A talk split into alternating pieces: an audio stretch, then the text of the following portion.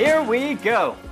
Rejecting the screen, the Going ISO edition, as we do every week. The long form interview with all sorts of folks who've touched the NBA. Noah Kozlov out here on the East Coast. So is Adam Stenko. Out west is Danny Schayes. Seven teams in 18 years after being the 13th overall pick in 1981 by the Utah Jazz out of Syracuse. The son of Hall of Famer Dolph Schayes, also an author, fast broke, learned the real reason athletes go broke. So you don't have to. Danny, we're going to take this in all sorts of directions, but we're going to start with the handful of games you played for the Lakers when Magic Johnson was the head coach. Give me a story, not the Vlade Pager story, but a story that sums up that experience. So I get traded in a salary cap deal. You know, a lot of players have uh, you know have trade stories, right? I got traded for a you know, for for the water cooler, I got traded for an assistant coach. I got traded for a draft pick. I got traded for a salary slot. Back then, players fit into slots, so you could you know kind of match salaries. So I got traded for a slot. Uh, I'm there. I'm there less than two weeks. Three head coaches. We guys got there during the Randy Pfund era. Uh, Randy, there's about 25 games to go in the season. Randy gets canned. Bill Bertka, the longtime assistant, takes over uh, because they were hiring Magic and they needed a little fill. So three head coaches in two weeks. Uh, I think that's where I got the uh, reputation as a coach killer. I'm not exactly sure. Uh, so then Magic comes in and the team goes from moribund, is that the right word, to like lit on fire. So the first practice we're having, you know, first game day, we got our shoot around. Uh, we're doing a walkthrough. Magic is an intense coach. I, you know, I'm an old school guy. Magic at the heart is an old school guy, of course, with a modern twist. But as far as you know, playing with intensity and playing to win and anything to win, Magic was was at his core old school. So we're doing our final walkthrough. Really important to win his first game. And right in the middle of the little team meeting, John Black, the PR guy, walks in and says, "All right, Magic, we got to run some B-roll. We got the press over here. They're set up. We got to." And Magic's looking at him like, "What the f are you talking about, dude? I'm in a meeting." And and John's there trying to set up the B-roll shot for the camera guy of Magic walking into the arena, and he just literally barges right into the to the conversation. Magic goes off on him, and and you know, so you know, as Hollywood as Magic can be, I mean, he was 100% focused on winning his first game. If he had if he had continued down the path of being a head coach for quite some time, what what would we have seen as as Magic the coach? Uh, I think you would have seen, frankly, more in the Pat Riley mode than anything else. Uh, like I said, Magic was all about, you know, 100% intensity, you know, uh, winning time. You know, he coined that phrase about winning time. And I think the thing that really set him off, if I could point to uh, an incident, it's not the Vlade story, uh, which is which is kind of famous, but one day we're at practice and Magic is just chewing us out uh, because you know guys aren't aren't playing hard. They're talking about their cars and their girls and their this and their that. And we had some, you know, some old guys. It was you know if you remember the team, it was Buddha, uh, James Edwards, me, um, uh, Kurt Rambis, and and uh, James Worthy were still leftovers. But then we had the young guys. We had Nick Van Exel. We had Anthony Peeler, George Lynch from Carolina, uh, Elden Campbell. So there's this real kind of disconnect between the old school guys and the young school guys. So you know, guys would show up late. Guy, you know, guys just didn't have the right attitude. So Magic's, you know, trying to inspire him, and then as soon as he stops, you know, one guy looks at the other and says, "Yes, we hire Porsche. We're going down the, uh, uh, you know, the 101," and they're just and Magic's just shaking his head, going, "Really? I mean, didn't the echo didn't die, but before they were going after talking about their Porsche, you know, racing down the the highway. So those guys would have been gone. Would have totally cleaned house, started over with effort guys, and uh, uh, you know, would have transformed the whole team. So I was a huge Magic fan. I thought he was a great coach. Uh, but again, I come from that kind of old school uh, mentality. You know, we were there to get the job done, not to, uh, you know, talk about, uh, you know, who was doing who after the game. What was it like for Magic to lose those final 10 games in a row? Well, the worst was we were in Phoenix. We were right on the cusp. When he came in, I want to say we were maybe four games out of the eighth spot and uh, we were you know a little over 50-50.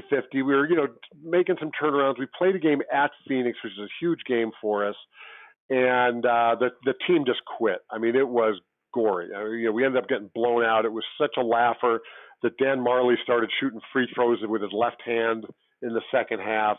Uh, he benched everybody. He's played all the old guys who would try hard, and that's when Uh, you know, the you know, the next morning, 7 a.m. practice. If you're late, you're cut. Uh, Jerry West shows up, Magic shows up, and they were they were just uh, you know uh, just ripping guys up and down. It was depending on which side of the argument you were on. It was either one of the best rip jobs or the worst rip jobs. If you were getting ripped, it was a bad one. And uh, but that's what really set him off was that you know guys just quit, and he had no patience for that.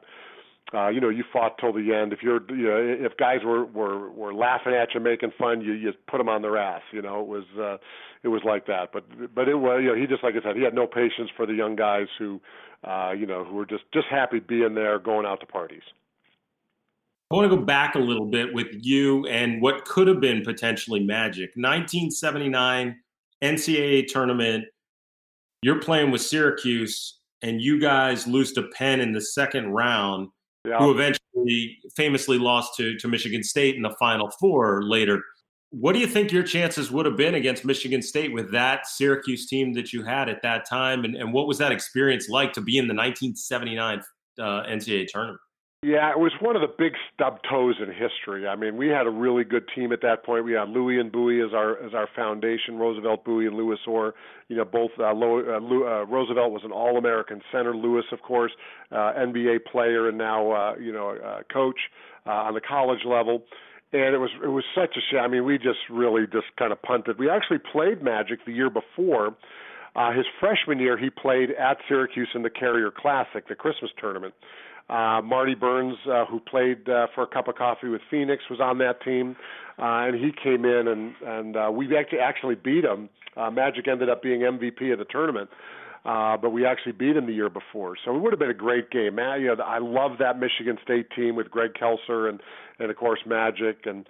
Uh, you know, I actually played. Uh, if you if you want to kind of play six degrees of separation, uh, in the final against uh, uh, Indiana State that year, uh, there was a guard for Indiana State, Carl Nicks, uh, who played against uh, Michigan State in that final. And Carl was my guard with the Jazz the next year, my rookie year. Hmm. Uh, in '81, so I guess it was I guess that was two years later. Uh, but I played with Carl again, who played on that Indiana State team with Larry Bird that lost to to Magic that championship. So it was uh, you know I've I was uh, you know, been a big Magic fan, uh, you know, as a, both a competitor uh, and uh, you know just a guy who appreciates basketball from you know like I said from his freshman year. What kind of Larry Bird Indiana State stories did you hear?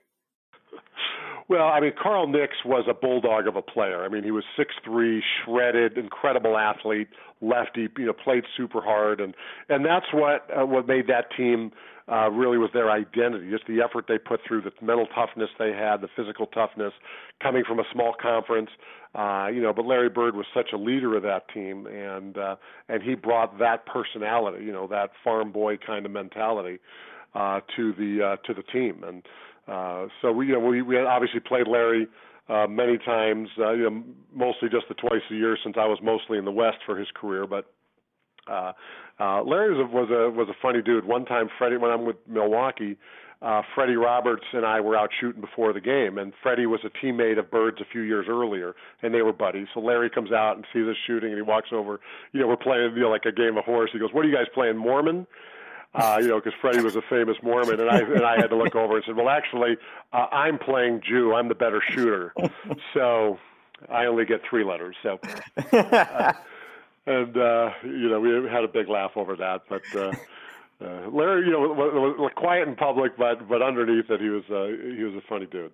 Well, what what was the the most upfront trash talk you heard from Larry Bird on the court?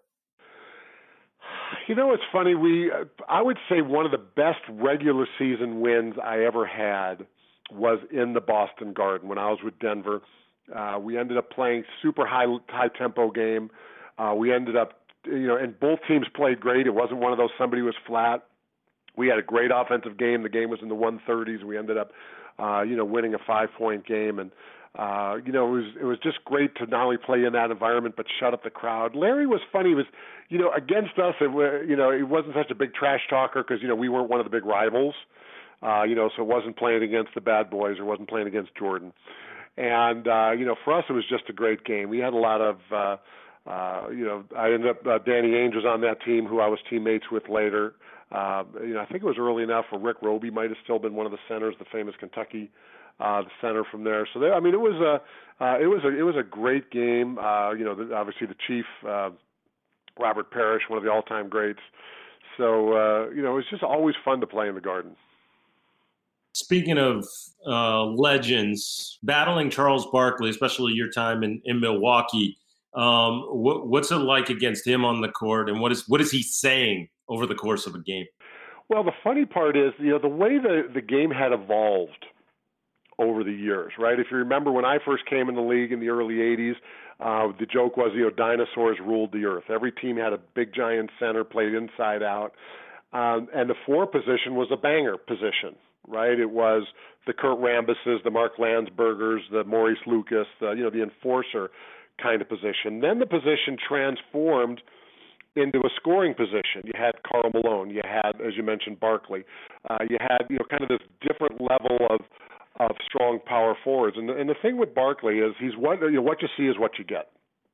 I ended up playing with him in Phoenix uh, in the in the kind of the mid '90s, and uh, you know we got to become buddies and hanging out, and and uh, you know never go to dinner with him because you'll barely eat. I mean, everybody, you know, people come over and like they think they can. He's just an open guy. They just think they can come over and talk to him, talk to him nonstop. They've all got a story. Uh, but Charles is what you see is what you get. Uh, we're in Houston one time. The hotel we stayed in was off the big mall, the Galleria, and uh, so I tried to sneak in. I took the elevator up to four and went across that little bridge so I wouldn't have to run into any of the fans. And here comes Charles with a hundred people following him. Literally a hundred people watched him shop in the mall, and he's gabbing with them all. And he's you know just you know uh, do anything for kids. You know for you know signing autographs. You know gabbing. So social, such a you know good guy to be around, like the fans in that way. Uh, you know, if you were a professional autograph guy chasing him, he'd he'd cuss you out and wouldn't talk to you. But you know, kids with a scrap of paper, he'd spend all day. And uh, uh, you know, just uh, uh, you know, I actually did kind of get into it uh, with him once. Uh, we were we were playing a game, and uh, this is after when I was in Miami, and uh, uh, you know, he was you know he kind of had this thing with with former teammates you know, he liked to kind of push himself around. So we got into a little push and shove fight, but nothing, uh, nothing too serious. On the court? Uh, on the court, yeah, yeah. Actually, the, the you know the funny one was Charles is you know, my my favorite Charles Barkley story is uh, towards the end of his career he played we there was a Sunday game of the week and he stunk it up. Uh, you know, just one of those games he just didn't have it. And they interviewed him after. He's like, well, you know, I just can't go to Vegas all night drinking and fly back in for the game like I used to. and uh, you know that's how he was. Just uh, you know, what you see is what you get You know, basketball is a family business for Danny Shays, rockauto.com, a family business. Serving auto parts customers online for 20 years. Go to rockauto.com and you can shop for auto and body parts from hundreds of manufacturers. They've got everything you could possibly need for your car. For a car for me at five foot nine, or a car for Danny at six foot 11. The catalog's unique. It's so easy to navigate. You can quickly see all the parts available for your vehicle and choose the brands, the specifications, and the prices that you prefer. And those prices are always reliably low for everybody, not just professionals, the do it yourselfers also. Go to rockauto.com right now. You can see all the parts available for your car or truck. Here's important write locked on, L O C K E D space on, locked on in the how did you hear about us box so that they know we sent you. Amazing selection, reliably low prices, all the parts your car will ever need. RockAuto.com. So when you guys were teammates in '95 in Phoenix, and I do I do want to ask about the Mario Elie shot. I don't think we've ever talked about it in all of our conversations, but yeah. but Barkley had the retirement meeting in the locker room afterwards, about saying that he was going to retire. What what was that conversation like with Barkley and everybody else? Uh, well, nobody took him seriously. Um, there was a lot of frustration at that point. Uh, so we're playing Houston um, in '95 in the playoffs. We actually uh, had had head and shoulders the best team in the league mm-hmm. that year. Uh, Danny Manning tore his ACL uh, about the midway point of the season and we went from gelling to being just like one of the top five teams. You know, like, but we were head and shoulders uh, uh, with Danny ahead. I mean, we had a super well balanced team: KJ and Majerle, Danny Ainge at the guards. You know, you had Barkley, AC Green, Um, you know, at the forwards, you had Wayman Tisdale in the post, uh, Danny Manning, me, Wayne, and uh, Joe Kleine. Uh, you know, at the at the center position, and we just had you know had great balance, played great, and and really unselfish team. And then when Danny got hurt, it was just kind of that extra cog that you know put us into the mix. So we're up three one against Houston with the home home court. So game five we lose at the buzzer. Uh, game six, we go down and lose a, you know, a decisive loss. I mean, they beat us by I don't know 15 maybe. Uh, and then we come home for for uh, game seven at home, and we're ahead with a minute to go. Uh, we you know put on a press. They ended up uh, kind of kicked the ball around and broke the press almost by accident. Hit Mario Elie in the corner for uh, for a three pointer dagger to win it. I've got Akeem in the low post, so I'm kind of stunting, trying to decide, you know, do I leave Akeem? You know, we're we're recovering back, so I kind of studied, went out to close out, and he ended up making the shot. And then, of course, the famous blowing the kisses, the what he called the kiss of death shot. Mm-hmm. And uh, you know, it was one of those great moments. Unfortunately, I was on the you know the, the back end of it, but it was one of those great moments. And uh, you know, but just like I said, a ton of frustration because we you know we had the series. Uh, you know, in hand and slipped away with two, like I said, two buzzer beaters uh, to lose it at home.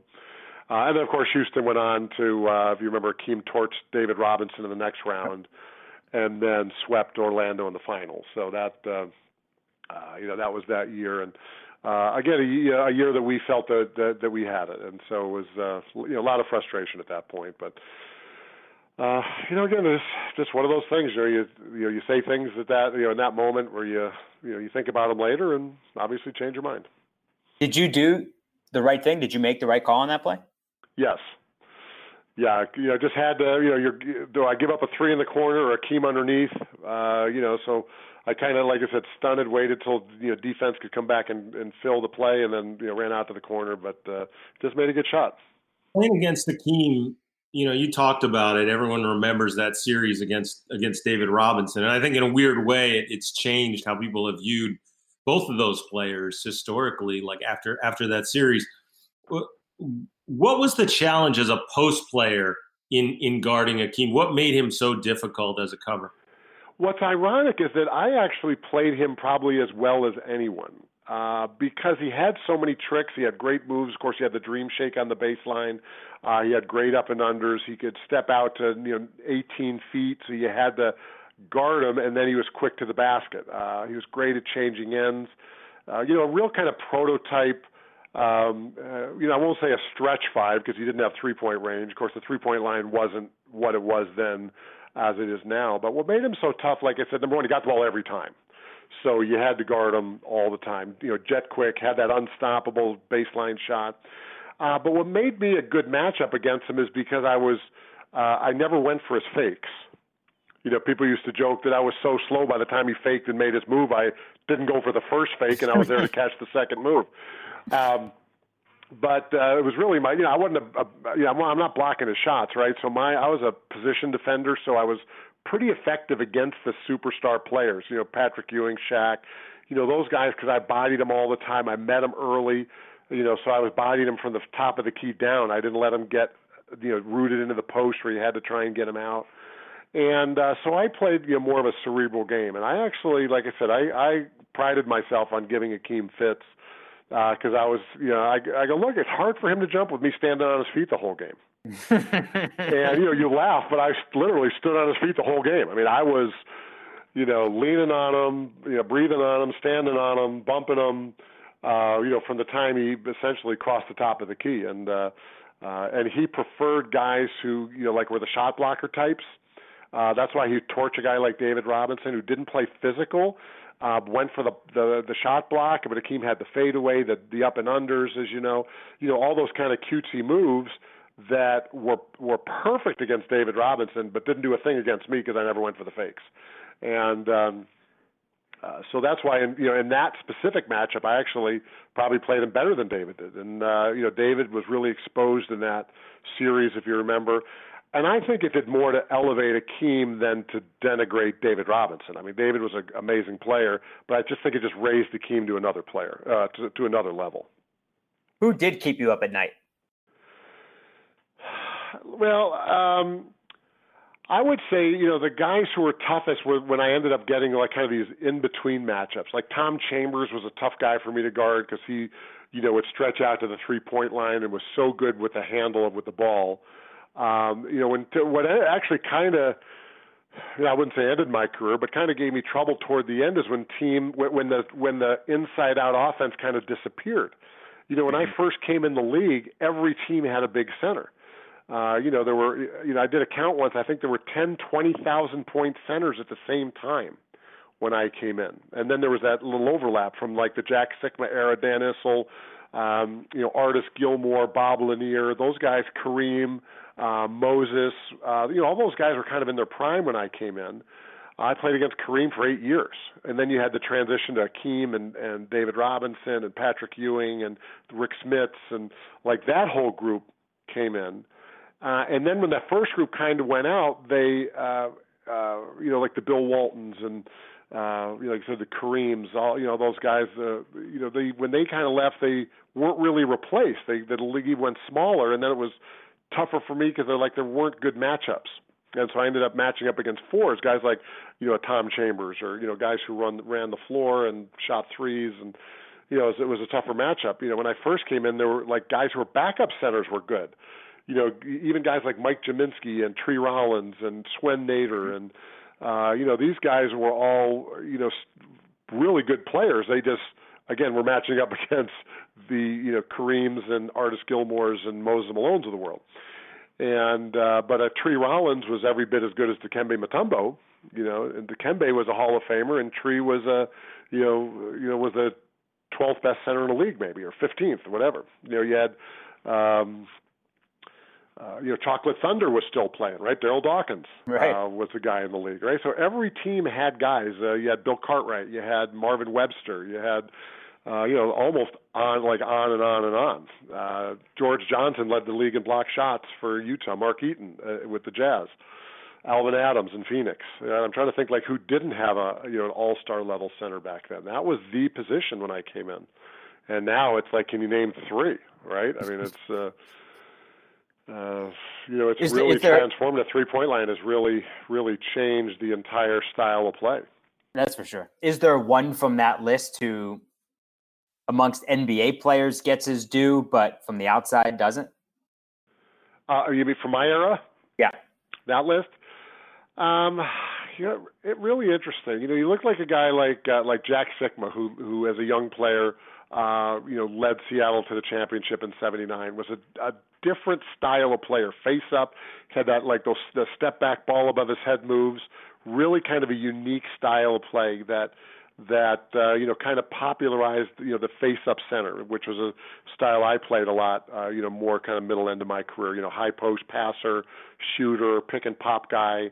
Um, you know, you know, we kind of stretched the floor. Again, the three point line wasn't a thing, so you know, if I shot a three, I'm getting yanked, right? It wasn't a uh, you know wasn't thought about as a as an offensive weapon for a center. But you know, a guy like Jack Sikma really uh, you know made an impact. Um, uh, you know, obviously you know about Moses and Kareem, guys leading the league, but a Robert Parish, who was such a uh, you know integral part of Boston's championships. Um, uh, you know, Bob Lanier was still in the league. You know, that big mm-hmm. power lefty hook guy. Uh, you know, guys who you know you know played before. Guys, you know, guys played in small markets. Dan Issel, Hall of Fame player uh, ABA guy. Because uh, remember, the merger was only a few years old when I came in the league, right? So you still had a bunch of, of ABA guys still playing. You know, George right. Gervin and Artis Gilmore and of course Moses and uh, you know a lot of those guys were were you know, the Jones brothers. You know, Caldwell Jones and um, you know those were a lot of those still ABA guys were still in the league. There's enough to worry about these days. There's more than enough to worry about every single moment of the day. So take dinner out of that and use the DoorDash app. No need to stress. You can continue to support restaurants in your community safely. And there are thousands of restaurants open for delivery on DoorDash that need your patronage now more than ever. Marissa and I were using it the other night for Chinese food locally here in New York City. It's the app that brings you the food that you want right now. And doesn't matter if one person wants one thing and someone else wants another. It all works together. Right now, our listeners can get $5 off and zero delivery fees on their first order of $15 or more when you download the DoorDash app and enter the code locked on NBA, L O C K E D on NBA. $5 off, no delivery fees on your first order. Download the DoorDash app in the App Store, enter the code locked on NBA.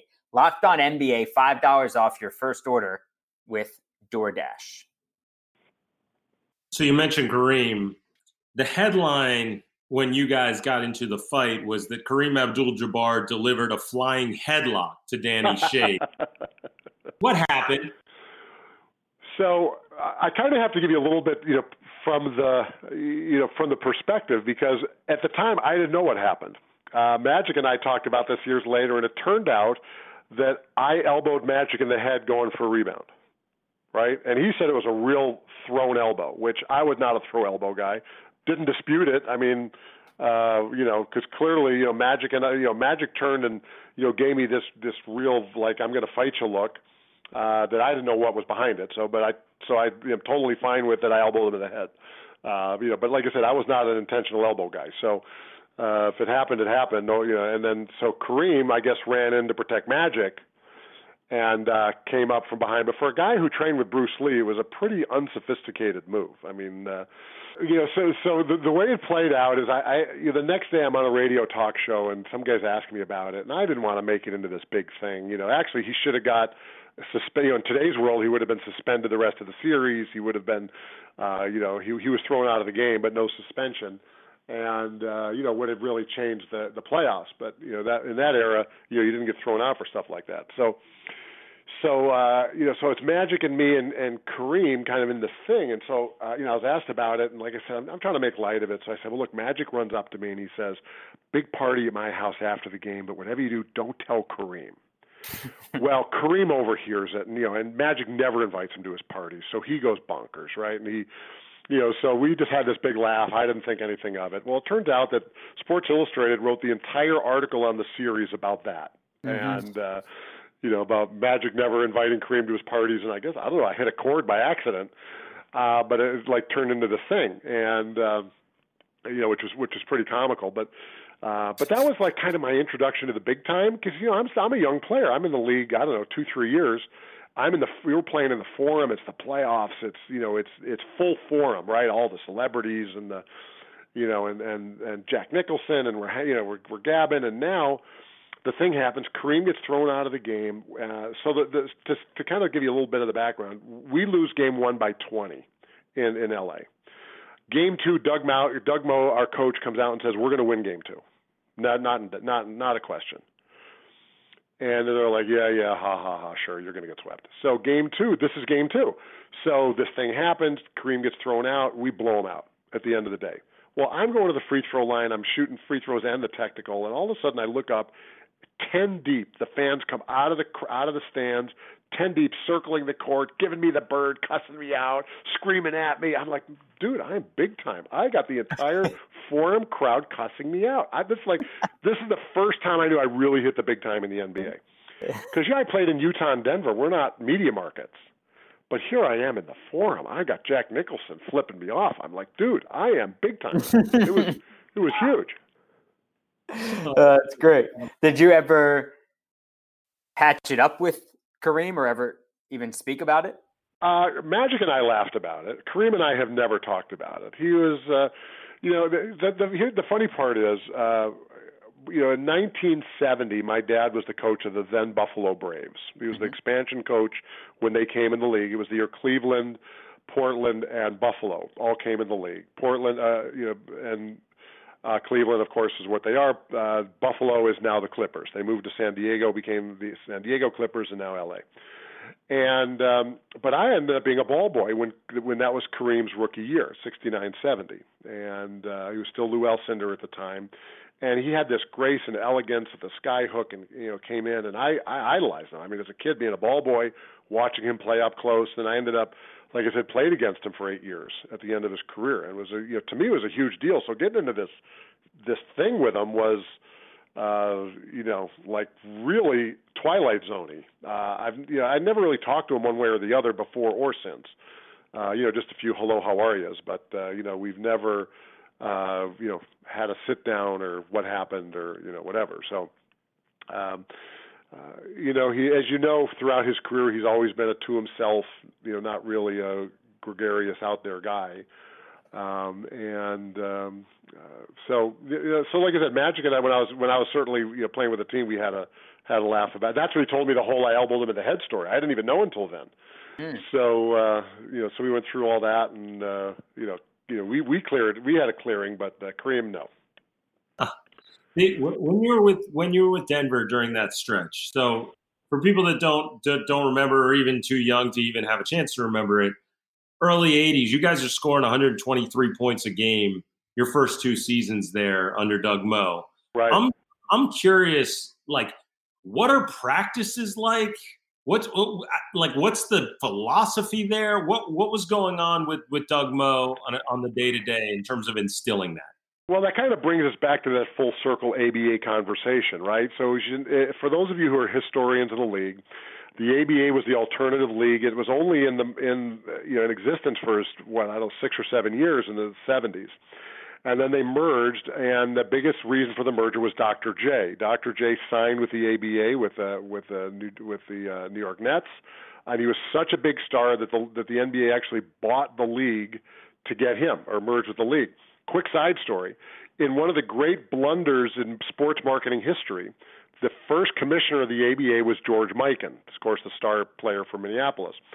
Uh, and as you know, they had their signature was the red, white, and blue ball because they were the American Basketball Association. Well, George Mikan never trademarked the red, white, and blue ball. As a result, millions and millions were sold and used, but they never got a penny from the licensing.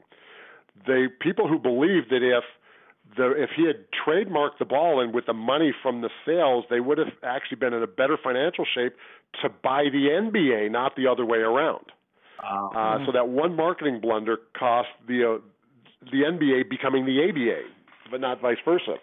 Huh. But back then, the ABA was more like minor league baseball, right, where they had to get attention. So they did the ABA ball. They played a, a street ball kind of up and down, high scoring style everything you like about the NBA, the dunk and dunk contest, the three point line, and the high tempo, all vestiges of the ABA. And so when the merger happened in 76, Denver was one of the four teams to to come in from the ABA. Uh, San Antonio, of course, Indiana, and uh, the Nets were the other three. So there was still this big ABA mentality. Doug Moe is an ABA player and coach, along with guys like Larry Brown, George Karl, uh, you know, that group of guys. And so we still played the ABA style high tempo, pressure offense, pressure defense. Practices were warm up and scrimmage for an hour without stopping. And that was it. We had no plays, we had no sets, uh, we had a scheme. It was full full speed passing game all the time. Uh, pass cut, move the ball, move the people. Uh, we had you know great scorers, great shooters. Alex English. I think at one time, one of those years, we had three of the top five scorers in the league. Uh. Uh, you know, like you'll see stats when when these two guys score 60 points in a game, the team is you know 14 and 12 or whatever. Well, our stat was when Kiki Vandeweghe, Dan Issel, and Alex English score 90 in a game between them. 90, the three of them, uh, and it was like more than half the games. You know, it was you know that was the style. You know, the great part was when you're playing, scoring 130, 140, everyone touches it, everyone's involved. You got you know seven, eight guys in double figures and uh, you know, so there's no worry about you know hogging the ball or taking a lot of shots because you're going to get it. And it was a you know a, I learned more about basketball playing passing game than I ever did learning playing sets because everything was reads. You had to look two steps ahead where were guys, you know, you're you're timing your cuts, your you know everything off the ball, weak side screens, weak side cuts, and I learned, like I said, I learned more about how to play basketball from playing a freelance, which is way harder than running plays as far as understanding the game. Uh, I learned more about that by playing, you know, in these 125 point games. I mean, and the Jazz also played a high tempo. I remember one game we played them with 50-41 at the end of the first quarter. Hmm. And uh, if you remember the highest scoring game in NBA history, another game that you know on the losing end of a great historical game, we're playing Detroit at home, and this was uh, uh, Kelly Tripucka, Isiah Thomas, uh, you know that for you know early years, 80, maybe 83, I want to say. Uh, I think we had five guys over 40 in that game. Uh, it was 135 all at the end of regulation. Played three overtimes and ended up at 186, 184. Right. So so do the math. 15 minutes, a quarter and three minutes. You know, so the game certainly didn't slow down in overtime. Right. You each score 14 in the first overtime, 12 in the second overtime, and then 15 13 in the third overtime. Yeah. So, I mean, it was, uh, you know, these are five minute overtimes.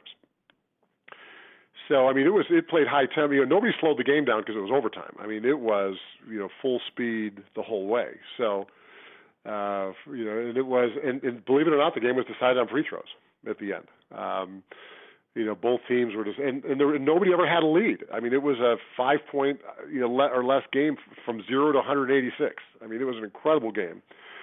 And, um, uh, but that was the style of play. It was, you know, move the ball, move the people, hot potato, you know, whatever you want to call it.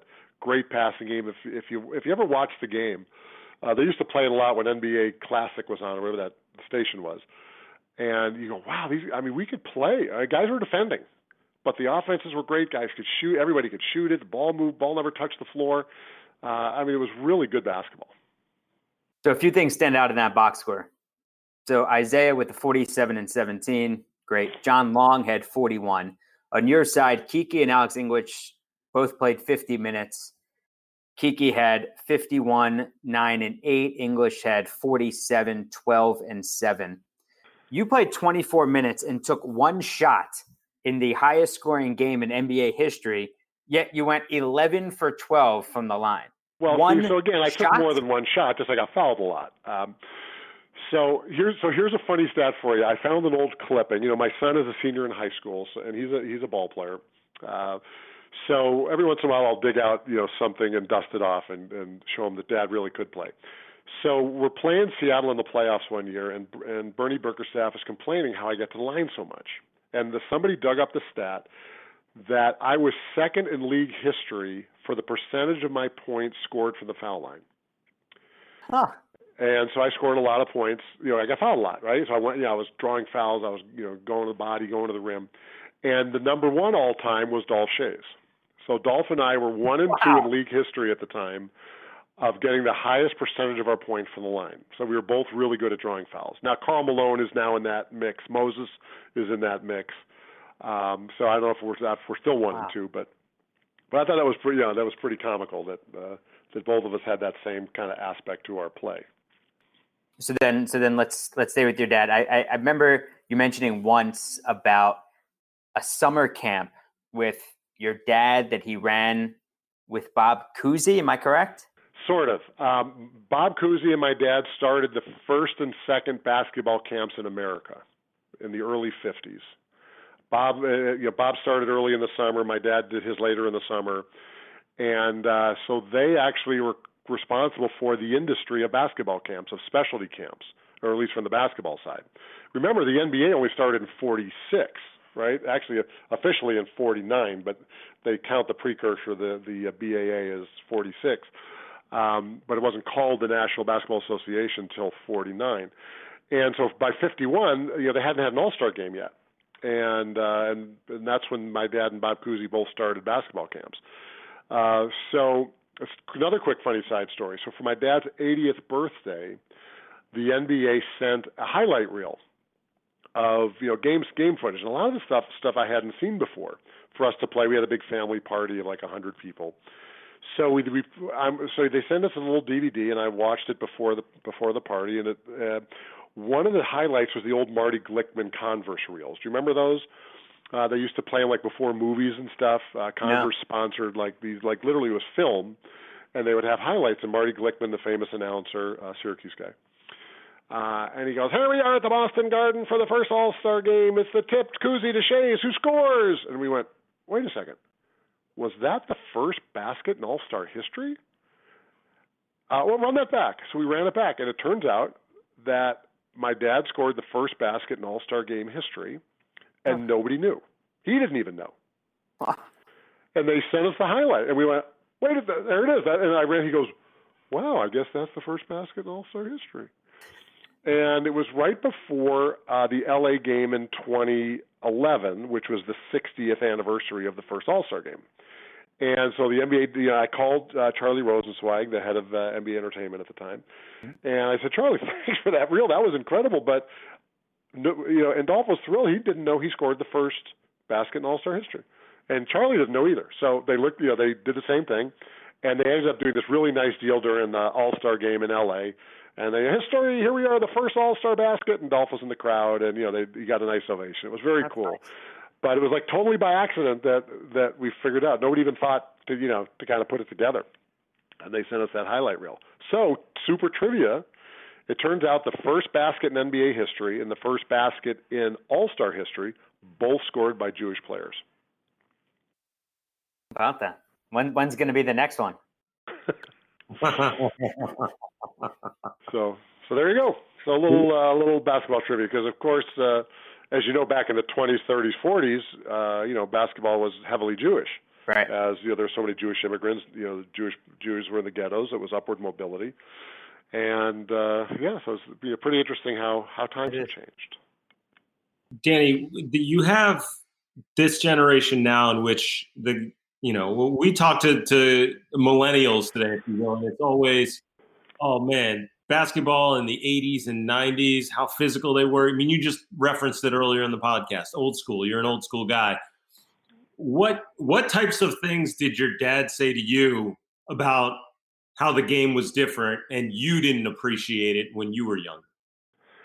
So my dad's era, uh, they didn't have five positions. They had three. They had guard, forward, center. They didn't distinguish between a point guard and a two guard. They didn't have a small forward and a big forward what they had so for my dad's era they had an offensive forward and a defensive forward. And so they would and they would cross match. So my dad as the offensive forward would get matched against a basically an enforcer. Um, and uh, then on the flip side uh, you know he would guard the weaker forward the scoring forward and then he would have a defensive player who would match up against you know the star forward for the other team. And uh, so in his era if you were too hot they'd start a fist fight, uh, or they would you know throw elbows, or you know try and get you into a fight. Uh, if you dunked, for instance, that was considered showboating, and they thought nothing of undercutting you, throwing you on the ground for showing off. Uh, you, fighting wasn't a ejectable offense back then. I mean, sometimes you wouldn't get thrown out for fighting. As a matter of fact, my dad was an Iron Man. He had at the time had the longest streak, 580 something, I think was the number uh, before Johnny Kerr broke it, and his streak ended when he got submarined and broke his wrist. Ooh. And uh, missed a game, came back, and then played with his right hand in a cast with tape over it. And he said, I loved it. He used it as a club. He beat the hell out of people. then he broke his other hand and played with both hands in casts. What? Played and still scored 18 a game. Uh, wait, and, wait, hold on, hold on, hold on. Both of his hands were in casts? Yeah, he had both broken wrists and still played and still scored 18 a game. Team, they didn't have team trainers. The road, the the home team would would be the trainer for both sides. Uh, guys played in Chuck Taylors. There were no orthotics. There was no, you know, uh, training. There was no uh, you know, physical therapy. You know, you ate steak. If you ate pasta before a game, you get fined. And it was, um, you know, it was meat and potatoes. Uh, you know, the league only went as far west as Minneapolis because they didn't have air travel. You know, it wasn't common yet. So they took the train to road games. And so they might play a game at home in Syracuse and then take the train to Minneapolis and and you know hopscotch back and end up in Boston. You know, on, taking the train uh, with sleeper cars. And uh, so it was you know that was his era. And then in my era, uh, you know, it was at least we flew you know flew in airplanes. I used to joke that you know I'm I'm old, but at least I was in color. Um, so not that old. And then, you know, my era went from flying commercial to then, you know, private planes or, you know, team planes came in towards the end. So again, you know, when I was older, I used to joke with them, hey, I'm so old, we used to have to go to the airport to get a plane. You know, now you just go to the hangar and the guy takes your bag, you know, with the young guys. But I, you know, at the end of my career, I was older than a lot of my teammates' parents because, you know, they came in at 18, 19, uh, you know, parents had them. You know, so sometimes the mom was 35, 36. I'm 40. And nice. uh, so now they talk about, well, we don't want back-to-back games. Uh, you know, in my era, we played. You know, they're still playing three in a row when I came in. Used to play, you know, home, road, home, Thursday, Friday, Saturday. or you might have like a road game on a Thursday, then home games Friday, Saturday. You know, like three nights in a row. Uh, they had a thing called the Texas Death March, where you played Houston, Dallas, and San Antonio three straight nights. But uh, it was tough to win. I mean, nobody won all three games, and uh, we had a lot of guys. Because imagine you had to take the first flight in the morning, right? So you, when's the first flight? Five forty-five. So when do you have to leave the hotel to get to a five forty-five flight? Three thirty. Four. Well, a lot of guys wouldn't even go back to the hotel. They'd throw their bag on the bus after the game, go out, and just take a cab to the, you know, to the bus at three thirty in the morning. I mean, why go back and sleep for an hour? And uh, we used to have twenty to twenty-four back-to-backs in a season. no load management when you got. Yeah, what was low? What was that? And uh, remember when I came in, there were two refs, not three. Uh, you could hand check right? So guard crossed half court, and he had he had Alvin Robertson, six six, you know, strong as an ox, with his hand on your hip, push, pushing you all over the place. Uh, you you were, there was no uh, you could root guys out of the post. So a guy would post up, you you know, put your knee in his butt and just walk him you know to the foul line. You know that, that was legal. Uh, there were no flagrant fouls. That wasn't a rule back then. Uh, so it was a very, very different game. And actually, one of the reasons the pace was so high is so you wouldn't get grabbed if you played a push and shove game, you know, you just the guys held you the whole game. You just couldn't do it. Right. So that's why, you know, I think you know we averaged 120, but everybody was over 105, 106 a game. And uh, you know, because again, you couldn't play slow down because guys just held you too much. Your dad is is not just one of the 50 greatest of all time, but arguably the greatest of his era. And I'm I'm so curious about this because we had Gerald Henderson on the podcast a while uh-huh. back, and talking about how difficult it was growing up with his dad as an NBA player, and his dad was a good NBA player. Your dad is one of the greatest who ever played. So, what was the hardest part of growing up and having your dad as one of the greatest players of all time?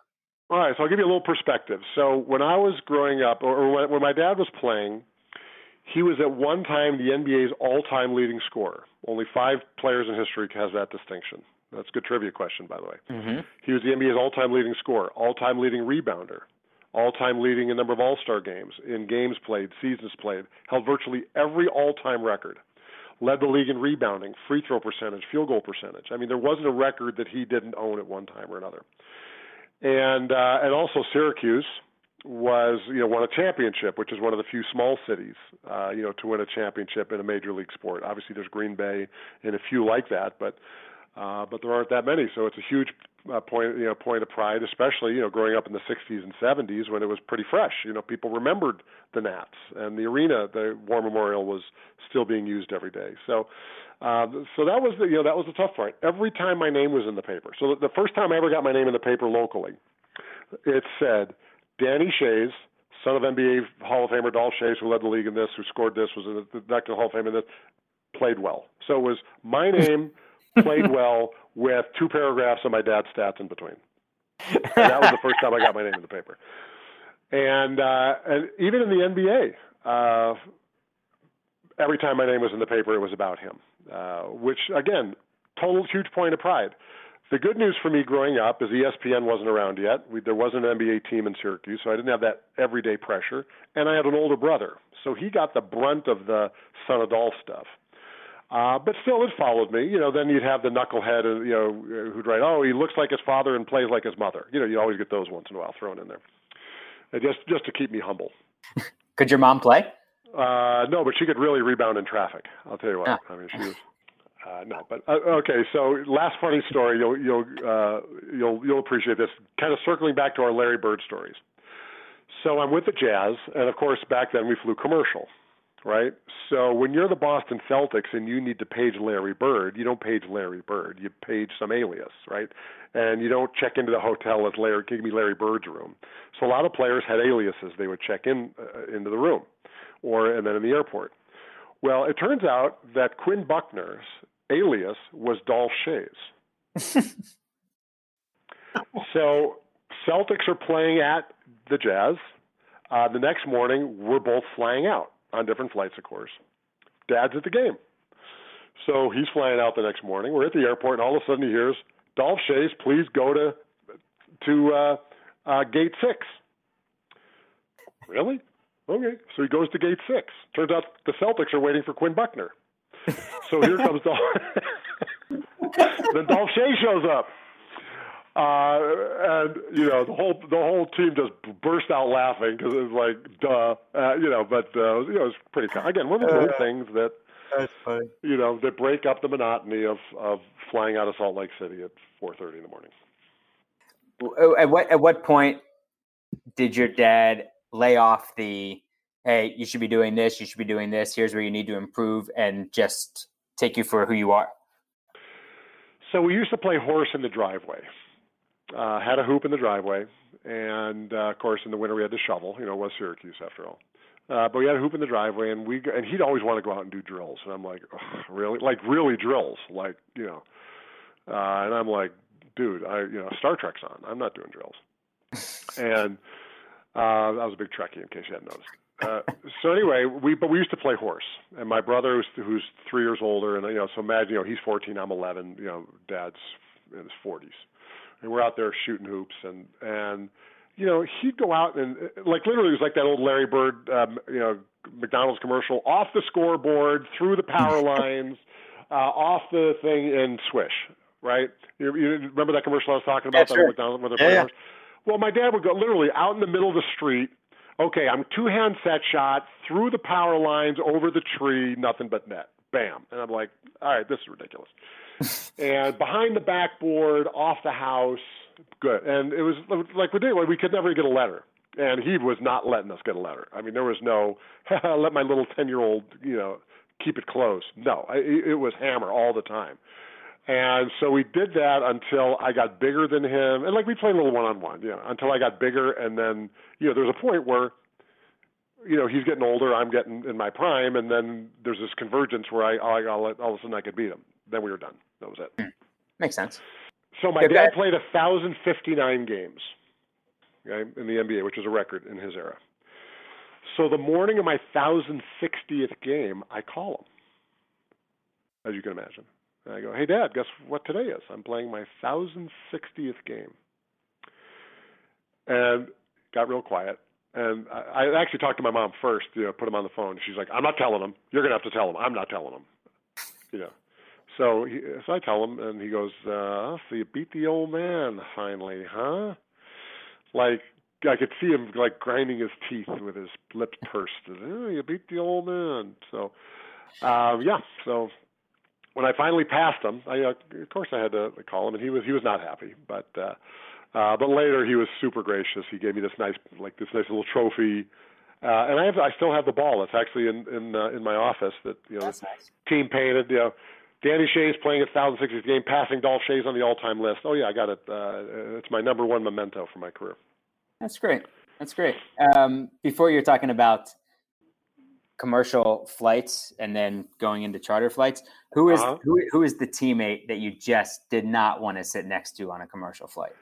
Well, in, the early days, you got seats by seniority, right? So, my second year, we draft this guy Mark Eaton, who, as you know, is you know seven four, three hundred.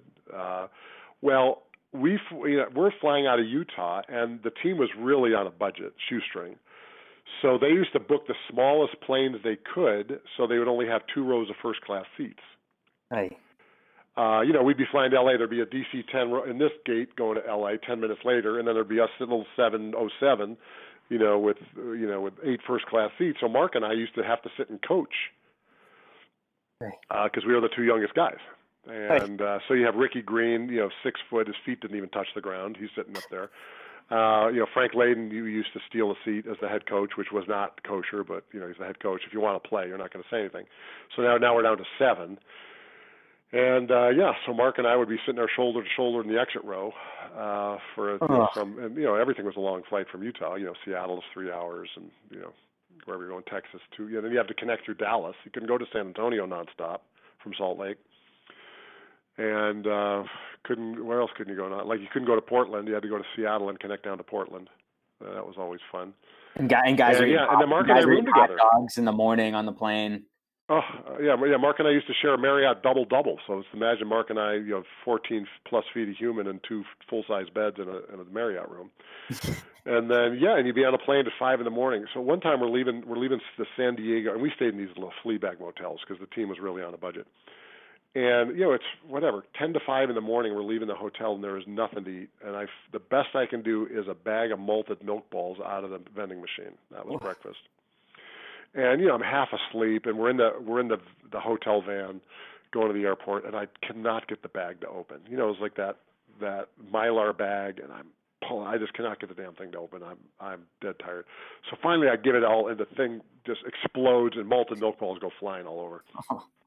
I catch three of them in my lap, and that was breakfast. I had three malted milk balls. And then for the entire drive to the airport, I had to listen to all my malted milk balls roll around on the floor of the van just to torment me. You know, it was diabolical. And, you know, the floor of the van, once it, there was no five second rule, it was an instantaneous Ebola rule. I mean, that thing was so nasty. there was no blowing up, you know, I'm dusting this thing off. No, I, there was no, there was no saving it. And I, like I said, I listened to 30 malted milk balls roll around the whole drive to the airport. It was, it was gruesome. Oh, the what, what the stories I could tell you, the the hardships we faced back in the day. Well, what was your? I want I want to hear some a Frank Layden story, but what was your first charter flight? Do you remember it? Uh, actually, yeah. Let me see here. Well, the Lakers, um, it, it got good quick. Okay, so uh, I got traded. So it was Denver, uh, Utah, no chance. Denver, no chance. Got traded to Milwaukee with the Bucks. Uh, and it was decent because back then there was an airline called Midwest Express. And Midwest Express was they hubbed in Milwaukee, and it was like JetBlue, where all the seats were first class seats. So it was that was at least nice flying, and they made they made homemade chocolate chip cookies on the plane. So that was a nice hybrid. Then we got to LA with the Lakers, and they were one of the first teams that chartered. Uh, so everything was with charter there. Then Phoenix, uh, where I got went to next, uh, they had a deal with uh, with the airline was America West. Remember, they were yes, America West Arena, and so they chartered all America West flights. So we had the plane to ourselves, but it was all coach seats, you know, because it was America West flights, which was a the budget airline. So you got the whole row, but it was all coach. So and that, so that was kind of a bridge. Then we get to then I go with the Magic, and the owner was the DeVos family, which is Amway, and they had their own private airline. So that was the first one where you had the custom 727 with all the big captain's chairs mm-hmm. and the catering and the private, you know, the private terminal and so yeah, that was uh so that was the last 3 years. That, that was like my my one sniff of the big time was uh, was with Orlando. Yeah, that'll work. All right, Frank Layden. Give, give give me something that he'd do or say that just would not fly now. Uh, are we PG or are we are we? Yeah, you can say whatever you want. We'll full we'll full bore. Okay, so um, my my rookie year, one of our veterans is a guy named Bill Robinzine, and I love Bill to death. Um, uh, he came from Kansas City, big power forward, very elegant, very mature guy. And Frank was new. You know, he was the GM. He took over as the coach uh, when they fired Tom Nissalke, who was my first coach and we went on this losing streak and bill was kind of stuck in between uh you know like the changing of the guard right where he was the outside guy looking in. But you know still a like he he should have been a starter uh should have played a lot of minutes but we were transitioning so he wasn't playing as much. And and uh you know and frank was was way better at telling jokes than coaching the team. So we had phil johnson as the assistant who actually like did the stuff. And Frank kind of just paced up and down the sidelines and told jokes all the time. And he kibitzed with the fans and he talked to the scores guy and he did, you know, schmooze the refs. And but he never really coached much. Uh, as a matter of fact, my first, I'll segue back to this one in a second. So my first real experience with Frank, I was the backup center. It was my rookie year. And we're playing against San Antonio. Artis Gilmore, big power, you know, obviously big monster. So our starting center, Jeff Wilkins, gets two fouls early. I get ready to go in. He puts in Ben Poquette, who's a six nine power forward, but you know slight. And I went, oh, okay. So puts in Ben. Ben gets two quick fouls. So he puts in James Hardy, who's like a six seven forward. Um, and James gets two quick fouls. By then it's like the near halftime, so he puts Jeff Wilkins back in.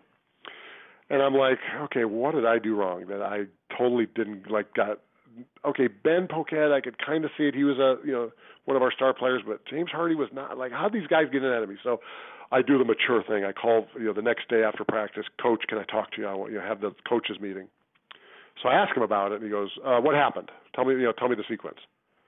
I go, "Well, Jeff got two quick fouls. You put in Ben Poquette." He goes, "I did." Uh, yeah, and then he got two quick fouls. I put in James Hardy. He goes, "I did." Frank, thanks for having me. Great talking to you. He had no idea that he completely forgot that I was on the team. And that, there was a lot of that, you know, um, you know, like just stuff. So one time, you know, he starts getting on Bill Robinzine about playing defense, and Bill, you know, like I said, I loved him as a player. He busted his ass, taught me a lot as a young player coming up, being professional, and you know, played hard all the time, and you know, real winning attitude, and it burned him up that we weren't winning games and he and Frank, but he wasn't taking it. And Frank was chewing on him for something, and Bill was going right back at him. And Frank goes, "Yeah, well, you couldn't guard my asshole." And I'm like, "Oh, uh, that was is that something you say to a player? You know, when you're 400 pounds yourself, and it, and then it, and that, and then it got worse, and then it like went downhill from there. If you can imagine, like it was just you know screaming and cussing and FUing and why would I want to guard get near your asshole? You know, like on and on and on. It was like, uh. so that was my first like deer in the headlights moment as a pro. Like, dude, I like totally don't know how to act in this scenario right now. Like, what do I say something? Do I sit here like a schmuck? What do I do? I was like, go. I didn't. I was. I didn't know what to do. So that was so you had and then and then Frank would crack you up all the time. Like he was just like super funny, told great jokes, was a you know would have been a great like Catskill comedian, uh, and you know I love him to death. Uh, still friends to this day, but not my. You know, you know, I can't say I remember a lot of his coaching philosophy. Either could he, I guess. So yeah, that was like I said, that was that was my first. Oh my God, what do I do? Moment. Oh, uh, these these stories have been unbelievable. Appreciate all of it, uh, Danny. Before we uh, close out, we just want to get you on some quick hitters. So unrelated topics. We're just going to throw your way.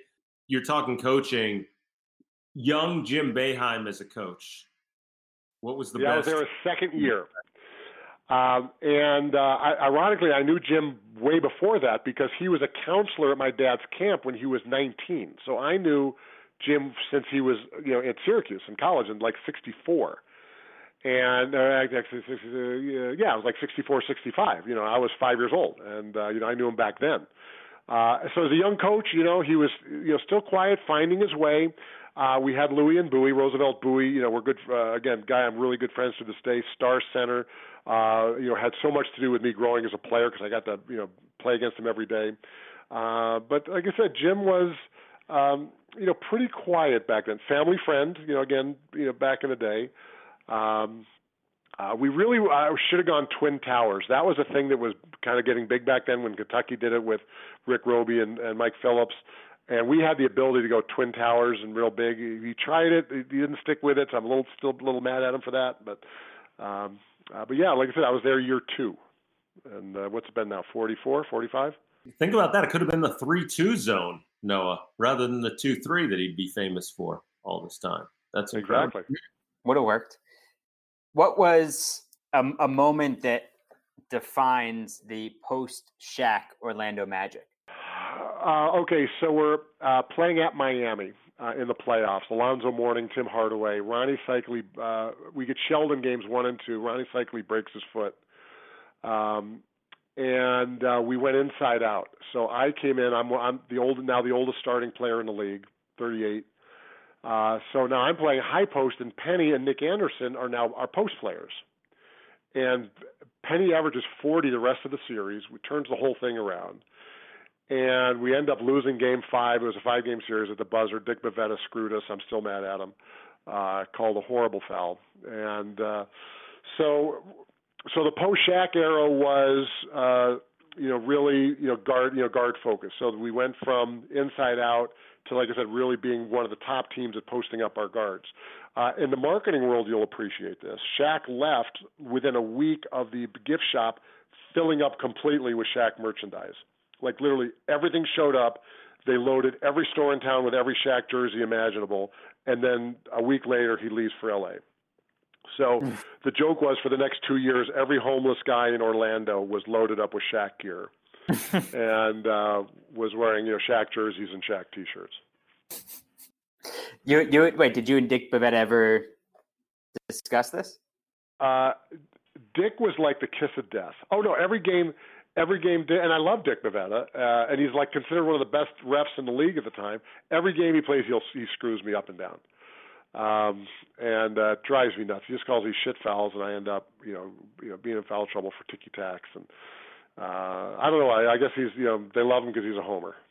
Alvin Robertson, famous all-time steals record, all that stuff as a defender. Eric Murdock, you also played with, was the NCAA's all-time steals record holder for a while. Which one was better at, at stealing the basketball, Eric Murdock uh, or Robertson? Alvin Robertson got voted best guy to have on your side in a bar fight, and um, in the league.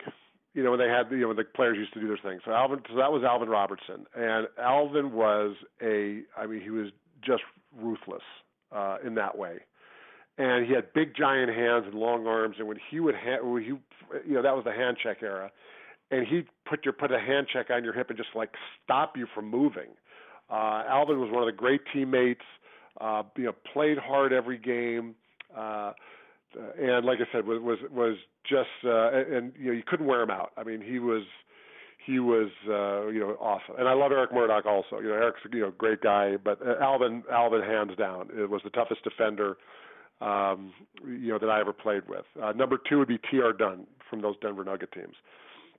So, uh, uh, so uh, quick Alvin Robertson story. We're playing at New Jersey when Drazen Petrovic was in his prime, and uh, he was you know lighting everybody up. And and so Frank Brickowski bet Alvin fifty bucks that he couldn't hold Drazen under ten points.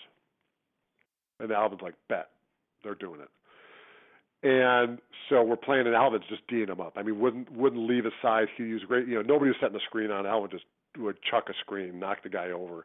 He was playing Drazen, and uh, so one play, guy drives. Alvin goes to help, kick out to Drazen for the three, and he's running back going, "That doesn't count. I had to help. That three doesn't count." You know, because he wanted the fifty bucks so bad.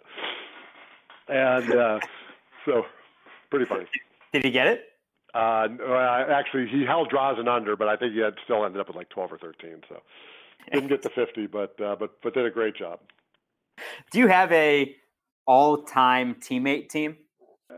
Not really, but I have. You know, I only have a few bad teammates, believe it or not. Um, I don't. I don't think I'm going to name names. I'll have to put some. you and I will talk off offline, and then we'll see if we want to do that. But uh, you know, 18 years, I only had a couple of teams where I just go, these just aren't good guys. You know, uh, most of the time was, you know, I'll tell you what. My first year with the Jazz, we were 25 and 57, and we fought till the end. We ended up, you know, guys becoming great friends. Guys I'm still friends with to this day, um, and you know, great. You know, like I said, guys I think great teammates. Uh, Denver, you know, guys who had great teammates, and uh, you know, most of the guys I played with, uh, you know, always, you know, really hit it off. I was kind of like the, the you know the honorary brother through most of the teams I played on. Uh, uh, you know, back then it was, uh, um, you know, we spent, uh, you know, again because we traveled commercial, because we you know hung out more. You know, I think it was more. There was less to do. You know, we weren't like guys making commercials and doing social media stuff. Mm-hmm. And, you know, I think the teams maybe spent more time together. I mean, this I'm not basing that on anything but guessing. Um, you know, because we had more road nights. You know, we had more out of town trips. We had more, you know, because again, we didn't fly after games much. So speaking of flying after games, since you asked, the only place we could ever fly was Salt Lake to Denver. They had like a 10:30 flight, and uh, you know, so if it was the end of a road trip or was or it was a you know one day trip, we one time our trainer uh, tried to make the flight. So We bought you know he booked us on the 10:30 and it was like you know seven thirty game ends at you know whatever nine fifteen. Oh no, I think it was a seven o'clock game, so we could get out like by nine. And he goes, he tells us on the way over, game's over, in and out of the shower, we're going because we got to make this flight. So, come, as you can imagine, it comes down to a two point game. We got possession, And he's like, Doug, you got to call a three. We got a flight at 10:30. You can't go in overtime. So now we got the trainer calling the plays because we had to make the the 10:30 flight. so what happened? Uh, we lost, but we made the flight. that just would never happen. Like that that idea is so far into to me and, and to anybody. So yeah, he's like Doug, you got to call. You got to go for a three. We we we we can't miss the flight. Um, can't, can't go to overtime. Before we ask out of the hotel already, you know what we can do. Right, you can't go back. Before we ask you our rejecting the screen question, you celebrated my first birthday on December 22nd, 1982, with your only triple double, a 13 12 11 performance against the Lakers. Do you have any mementos from that night? Uh, actually, I remember that, uh, the triple double. And the reason I remember it is because I think the next game I was one or two assists shy from back to back triple doubles. Oh. And uh, I yeah I got to check there to be sure, but I, I remember it was like I was this close to back to back triple doubles, and uh, but uh, you know and, and again it was I don't know if people even noticed back then, you know, those kind of things. But um, and actually later that year, uh, because of that, Dan Issel tried to get a triple double because you know he had to do everything better than me. And um, well, it turns out that he had a stinker of a night, and he ended up with like six points, four rebounds, and uh, ten assists. And I go, congratulations, man. Or oh no, I think he just missed it. He was like, you got a triple single. Good job, you know. And uh, so yeah, he was, he was trying so hard for it, he like couldn't concentrate on the shots and ended up stinking it. No, actually, I think he did get ten assists. I think he got the single double. What are you, what are you spending your time with now? Uh, actually, I'm a partner in a startup, uh, insurance technology. It's actually pretty exciting stuff. We're doing uh, doing a lot of uh, a lot of uh, artificial intelligence automation of legacy business systems. So we're taking things that are very paper driven and converting them to automation uh, in things like insurance and home building and uh, and uh, you know some of these other areas. And uh, I'm actually having a lot of fun with it because I get to learn new technology. I've always done a lot of entrepreneurship and business development, and uh, so we're working on some some pretty major stuff. It's a lot of fun. And I got a high school senior who's who's uh, you know he's really coming into his own. Unfortunately, it's kind of a bad time to do it with COVID and all the colleges being shut down and nobody doing any scouting. But um, uh, but working on that, and I'm uh, actually back in the media. So you and I are going to have to talk some more about that. I'm uh, doing a daily talk show for Syracuse for the ESPN in Syracuse, and uh, we're ready to start up again now that basketball got the thumbs up. Uh, and I do pre uh, do uh, pregame shows for the Orange, and uh, so so got my hands in a, in a bunch of different things. Good, good. So so we we can't break the wherever Logan's going to college news on here, and not yet He's going to be a, a, one a one and done somewhere? What what's the story? Well, uh, I don't know if he'll be a one. I'm hoping he's not a one and done because that means he's done. Um, but uh, but but sort of so to bring that full circle, since you mentioned it. So my dad skipped two grades in high school and graduated DeWitt Clinton in the Bronx at 16 went to NYU and got an engineering degree in three years, and so graduated college at 19. Crazy. So he actually entered the NBA at the age of a one and done, but had already had an en- engineering degree from NYU. Crazy. No pressure. No pressure for a son. Exactly. So, uh, well, and for him, okay, so his mom's an Olympian springboard diver. I'm an NBA guy. His dad's an NBA, or grandpa, NBA Hall of Famer. His cousins are, he's got two PhD economists, he's got a ballerina, veterinarian, tech executive. I mean, it's hard for him to find a spot. And uh, so he actually is, believe it or not, is also an All American baseball player. Uh, six seven, plays first, third, and pitches. Uh, and you know, being in Phoenix, you know, grew up playing 12 month baseball, really good.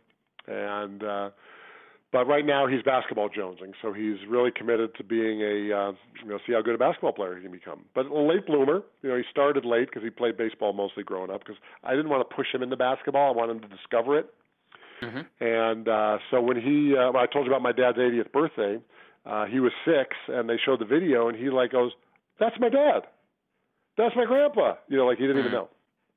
So so he was able to discover it and find that he loves it on his own. Uh, you know, it's still always dicey. Is he playing because he has to or because he wants to?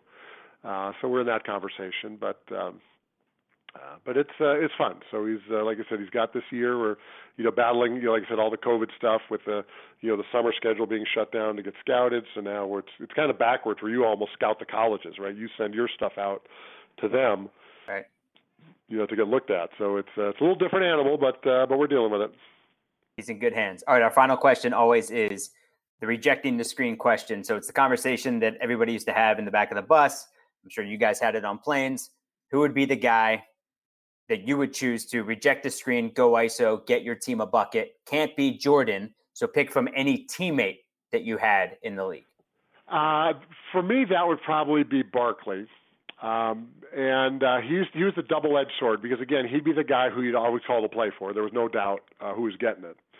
But then he always used to bitch all the time because if, when anyone else tried to go one on one and they got in trouble, they'd always throw it to him with two seconds on the shot clock, and he'd have to jack up some crazy three pointer just to get a shot up, and he'd always complained that it was killing his three point percentage. Um, but no, definitely Barkley was the uh, was the go to guy at the end, and um, uh, you know, so he was uh, you know you know he was he was that guy. Danny, I always enjoy talking to you. Adam and I really, really do appreciate it. And we will speak soon. Continue to stay safe and healthy. All right, man. Always a pleasure. Adam, thanks for having me.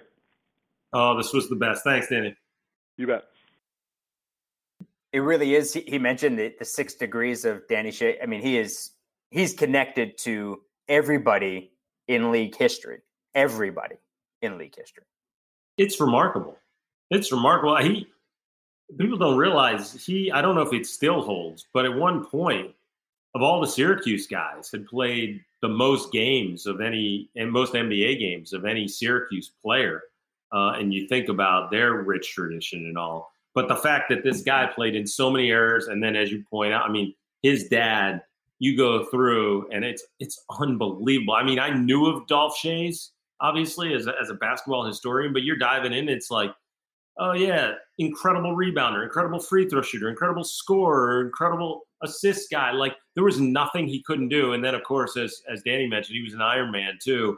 And that that was an era where everybody fought. Like it's the coolest thing. Like and for him to be able to just explain all those stories was pretty awesome.